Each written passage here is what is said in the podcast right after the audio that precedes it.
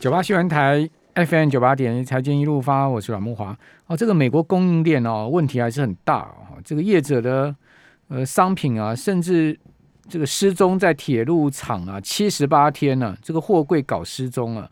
哦，今天呃英国金融时报报道出来，这个呃家电配销商啊，这叫 Way Interglobal 的老板呢，他说。他的货柜已经送到芝加哥铁路厂，但是七十八天没有人可以告诉他他的货柜到底在哪里，有这种事吗？他都知道他的货柜已经送到芝加哥铁路厂了，但是没有人可以告诉他他货柜在哪里。好，五月四号到七月二十一号之间呢，他说那个有个狂送电子火炉的货柜直直接是不见了，他说这太疯狂了。哦，尽管他说每个东西都有 GPS 的追踪器，但是还是消失在铁路厂里面。所以你从这样的一个状况，你会知道说，其实美国现在目前整个内陆内陆的物流问题啊，蛮大的。哦，这个因为疫情的关系，不止塞港哈，包括了就是内陆的物流、铁路运费、公路运费的价格的高涨。哦，那你说拜登真的要管，先管管美国国内这些物流跟铁路跟公路运价的问题吗？再去管这个国际航价？哦，《华尔街日报》也报道说呢，这个现在美西码头的货柜进口增幅啊是破空前纪录啊，哦，导致货柜的运输延误啊。现在整个状况是一路蔓延到美国的中西部的转运枢纽芝加哥，让芝加哥变成是整个全世界供应链的新的瓶颈哦。货柜疯狂进入到芝加哥，速度快到铁路货柜商根本来不及处理。哦，导致了货柜堆积如山了，在芝加哥堆积如山。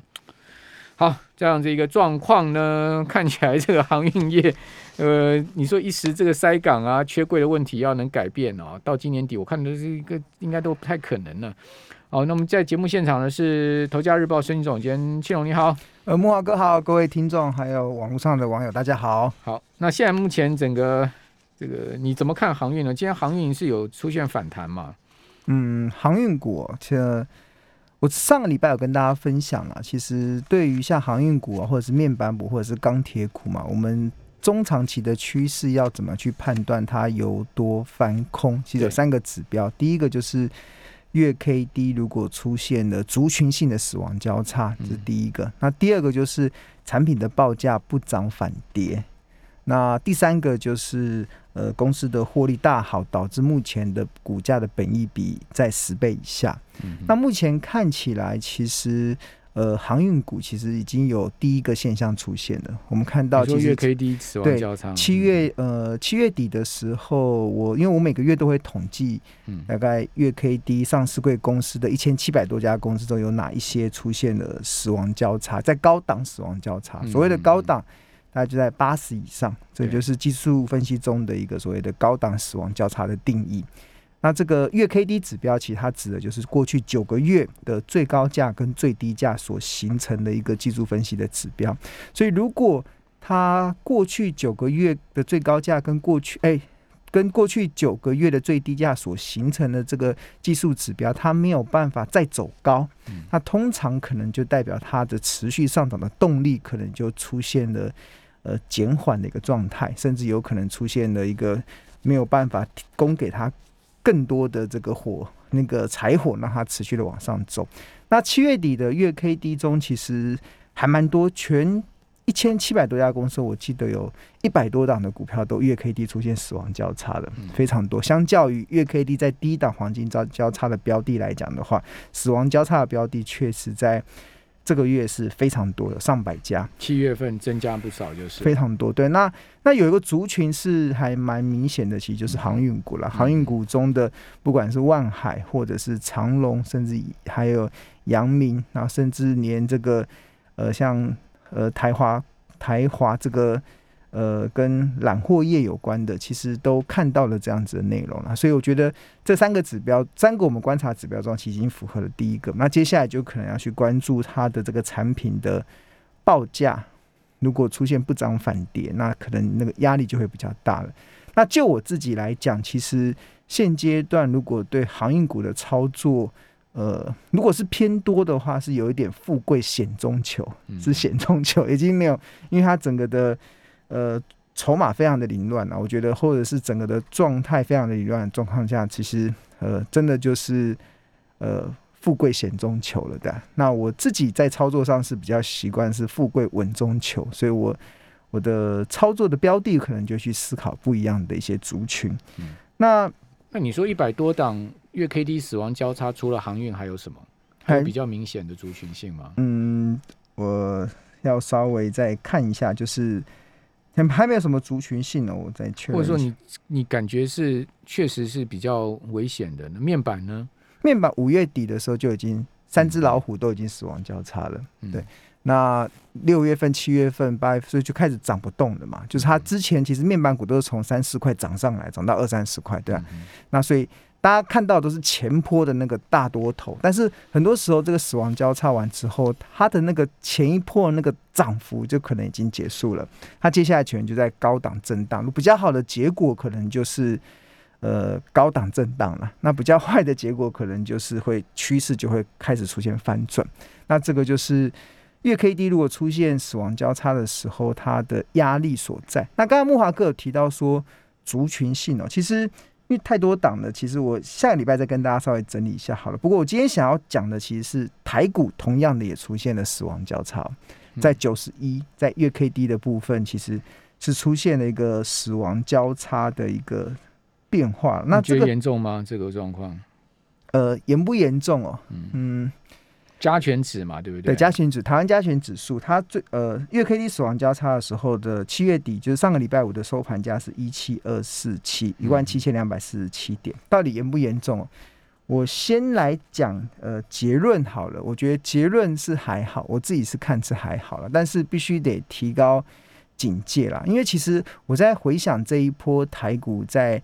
从去年的三月的八五二三，然后一路的在上涨的过程中啊，其实真的是势如破竹啦，真的是过关斩将，真的就是感觉有幸运之神眷顾到台湾，让我们整个的呃不管是台湾的经济或台湾的股市，相较于全球来讲，都真的都是相对较强劲，所以指数一路的从呃万三，那时候我是形容万三叫做轻舟已过万重山。然后来到了万事如意，然后来到了万无一失，就是五嘛，五万无一失。然后甚至来到了万六大顺，到目前为止已经是万七八糟了。已经很多的股市的老手已经觉得整个股市那种投机的氛围已经有点涨到乱七八糟了的，就是很多的族群啊，因为还有当中的比例啊，很多的。各种那种投机的氛围，确实在万七万八过程中已经有那种感受了。所以你觉得现在是 什么群魔群魔乱舞吗？我今天在想说要怎么形容这个万七跟万八，最后我发现最贴切的，真的就是乱七八糟的。就是确确实啊，因为很多的股市的新手都参与这个市场嘛，然后大家把股票当做赌博的市场呢。其实很明显，就是跟我我跟木华哥我们长期在股票场这么久，其实。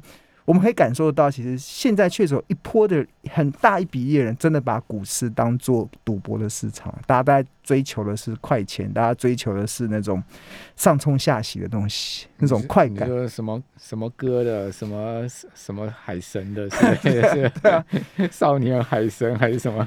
真的股，因为。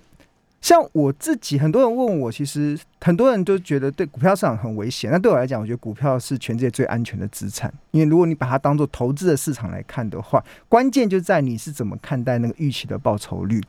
就像是如果你一个月，如果你一年的预期报酬率是十二 percent，而不是一个月赚十二 percent，那那个对于股市的心态就完全不一样。哎，大家不要小看十二 percent 哦。像这一次，呃，像这一次不是那个我们在。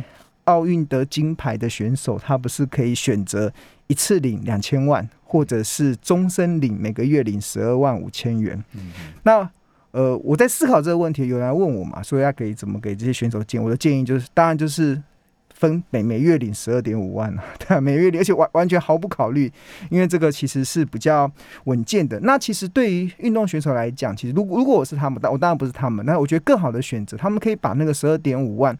可以去每个月就是十万块去定定时定额去买 ETF，真的真的完全连想都不用想，就是连股神巴菲特都认证的一种懒人投资术。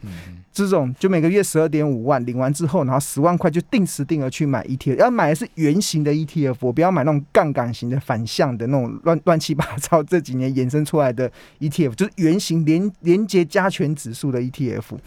那连接或是美国都可以。大概过去这十年以来，大概呃。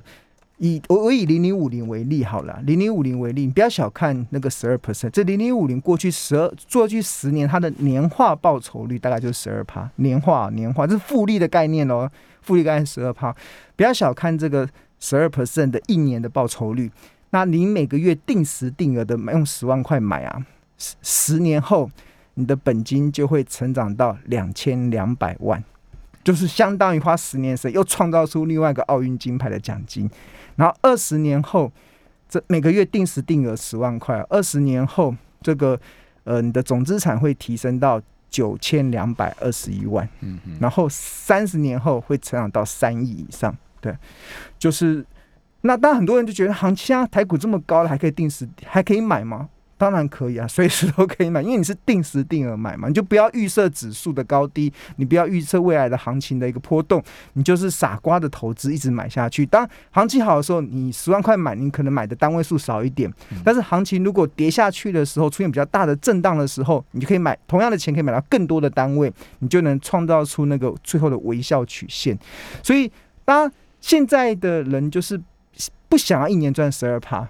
想要一个月赚十二趴，所以就有点乱七八糟的行情就跑出来了。这样一个月赚十二趴也不错啊，太难了。每个月赚十二趴的，这这个偶尔可能就是利用行情的剧烈的波动，也许是可以。但是你每个月要创造十二趴，如果有人有有人可以宣称有这种方式，只有两种人啊，他要么就是台湾首富。如果他不是台湾首富，他一定是诈骗集团。好，我们这边先休息一下，等下回到节目现场。九八新闻台 FM 九八点一财经一路发，我是阮木华。好，刚刚讲到这个月 K D 哦，在高档啊出现了死亡交叉，不过感觉起来它的这个交叉的角度不是很陡了。哦，它是一个比较平缓的交叉。这种平缓的交叉跟那种很陡的这种啊这个交叉，其实。下压的力道应该是不一样的，好，这个我们一般来看那个月 K D 的交叉上升，好，这个黄金交叉上升跟死亡交叉下降的一种降，你还是要去看一下它的那个这个角度，好，这个角度其实也要配合那个交叉嘛，对不对？对，不过因为月 K D 要出现低档黄金交叉或者是高档死亡交叉不常见，真的不常见，可能几年内就只会出现。一两次而已。用的都是九月 K D 是不是？九个月九对是九啊，对啊，这是就是教科书里面说，我没有去另外设定那个参特别的参数啊。其实用九就是九，用九就差不多。那刚才有提到说，其实从二零一四年以来啊，其实台股一共出从二零一四年啊，这已经相当于八九年呃八年八年八九年的时间哦，台股只出现过五次。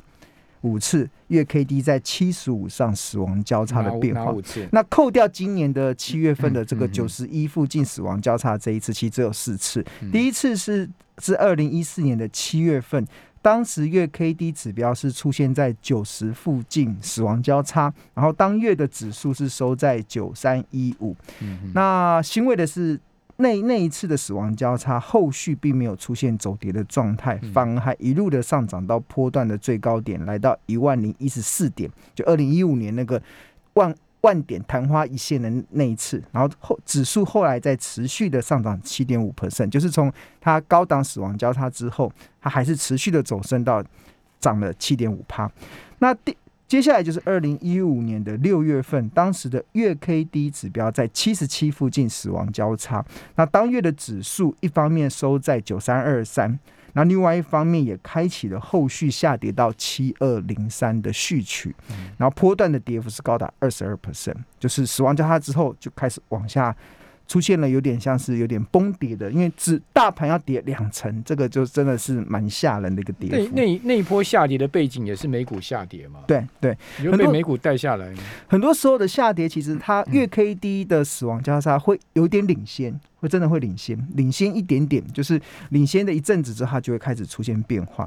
那第三次就是二零一九年的九月份。然后当时的月 K D 指标是出现在九十一附近死亡交叉，然后当月的指数是收在一万零三百八十三点，那后续并没有持续的走跌，那反而一路的上涨到波段的最高点，来到一万一千两百七十点，那指数再持续的上涨八点五 percent，这是第三次。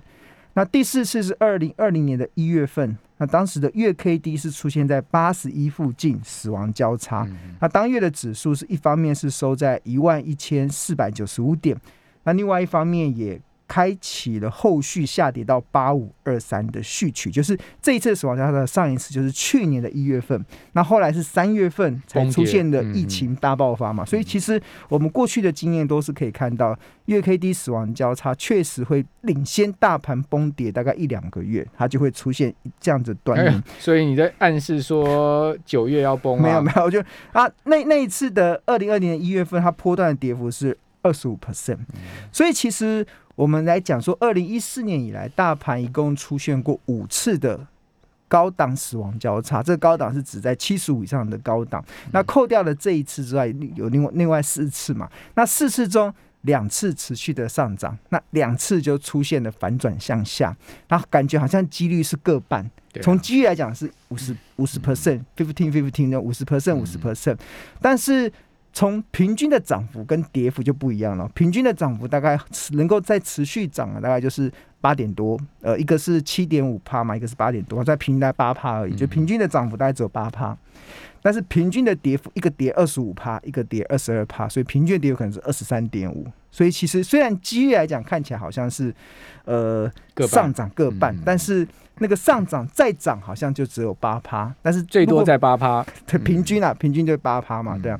那再跌往下跌的话，那个跌幅都是蛮吓人的，就一个是跌二十二趴，一个是跌二十五趴，那平均就是二十三点五。所以以现在一万七千五百点来讲，八趴也不少 哎。八趴的话，八趴的话不到两万嘛，应该还不到了，还不到两万，还不到两万，有接近两万的啦。对，所以其实。呃，这就是大家在投资的时候就会去看，因为我们所有的投资，其实我们在做分配的时候，如果就一个理性的投资来讲，其实大家追求就是报酬跟风险之间的考量嘛。就是当月 K D 如果出现了呃死亡交叉的时候，确实在某一个程度来看呢，确实是要稍微警戒一下。那在这个警戒的过程中，可能当然有一些的族群，有一些的类股，它还是会有一些表现。但是从这些过往的经验来看的话，或者是你从那个风险跟报酬的那个比例来看的话，我觉得还是要稍微正视一下，就是当它出现死亡交叉，但是也不是说立刻就会出现反转，对不对？当然不会，不会，所以也不用那么担心，就是说啊要崩了，要崩了。我看我们有网友在留言说要是要崩了吗？啊，也不用那么担心啊。基本上它是一个警讯啊，提供大家提高注意啊，就是。警戒，但不代表说它会立刻发生什么样的一个快速的反转不过你也你也可以看到了哈，除了刚刚呃庆荣讲到说月 K D 有出现在八十以上交叉向下的这个状况之外哈，其实 M A C D 的柱状这个也很明显在持续缩缩脚哦。嗯，好，比如说我们可以看到 M A C 它这个柱状最高的时候是四月，然后三月就往下掉，然后呢这个。五月、六月也持续在往下掉，七月也开始在往下掉，好，所以说这个柱状也是明显的在在往下收缩了。对，那呃，但是这种不管是月 K D 出现死亡交叉，或或者是我们即使我们讲，或者是刚才木华哥所提到那个 N A C 的柱状已经有点偏空的那个发展来看的话，其实。呃，市场的波动，它只是可能会有波动的风险，但是这个波动完之后，它还是会回到我们认为长线成长的轨迹。就像我们刚才所提到的，在二零一五年的时候，从一万点跌到七二零三，当下很恐怖，但是过后之后又重新回到那个万点了。然后去年的时候的三月份，从一万一千呃，从一万一千四百九十五点跌到八五二三。当下觉得很恐怖，但是眼一闭，牙一咬，人来就过去了。就是股票市场，其实因为现在目前在资金这样子低利的环境、资金泛滥的环境，再加上台湾的公司的基本面相对展望较好的情况之下，股市的波动，其实如果你呃不知道怎么去应应啊。我觉得一个就是像我们刚才提到那个傻瓜投资嘛，用定时定额，股市跌的时候，我就跟他好的公司，我就用定时定额给它买下去，我就创造日后翻身的微笑曲线出来，对啊，就是越。好好股票或者好的 ETF 越跌会越美丽，因为你可以相同的钱买到更多的单位数，然后只要之后反弹一点点，你就可以解套，甚至可以开始获利。那那基本上我认为啦，其实我对行情的看法还是长线都还是偏多，都还是往整个因为整个资金环境没有改变的情况之下，我我这边请教你哈，因为整个七月哈，集中交易场爆出了十二点三八兆的天量哈，这个月天量很惊人，这个月天量到底有多惊人？我。我去比这个二零二零年的七月好了，好，这个我们也不要比这个最近这几个月。二零二零年的七月，给听众朋友猜一猜它的月亮是多少？我刚讲这个今年七月的月天量是十二点三八兆，二零零二年的七月，好，就一年前的同样的月份，它的月成交量是五点三二兆。你看哦，五点三二兆到十二点三八兆，你看增加多少？那我们再去比二零一九年的七月。好，二零一九年的七月份呢，它的月成交量呢是二点六七，二点六六六，二点六九兆，就是二点七兆。好，对，二点七兆到十二点三八兆，你看这个多了十兆的量，这到底什么意义？乱七八糟行情，就我觉得怎么样？我觉得因为现在的。这个钱到底从哪里来？真的是当冲冲出来的，当冲冲。像以前台股的史上单一股票单日的最高成交量就台积电八百多亿而已，但是现在的货柜三小，你看一千亿啊，随便都一千多亿，对啊，一天就一千亿啊，对啊。所以那个那很多一半以上都当冲来的，对啊。所以现在的状况确实是有一点去，我觉得有点乱七八糟，就是那个量已经是可能过去从来没有这样的经验，所以我们可能必须得重新的再去评估，但是。我刚才网友问到说，说我刚才讲的逻辑不同，说长线投资，然后短线破股价波动，这个没有没有不同啊。长线看好，就是你你的核心持股还是会有，不会出光股票。但短线上，如果认为行情会有些波动，我就会提高现金的比重。那这个本来就是在操作上的一个灵活的一种方式。这个高档爆天量到底是好还坏？从过去的经验，其实高高档。呃，量比价先行，要要有新天价，一定要有新天量。其实不管怎么样，它那个量不知道怎么来的，其实都是一件好事了。爆天量，即使爆大量的背后是黑 K 棒，从过去的经验来讲，指数还是会有机会往上。所以这个是蛮特别，就是量应该会决定整个价先行的一个条件。不管怎么讲，台股现在真的是很热了哈。非常谢谢申庆龙，谢谢。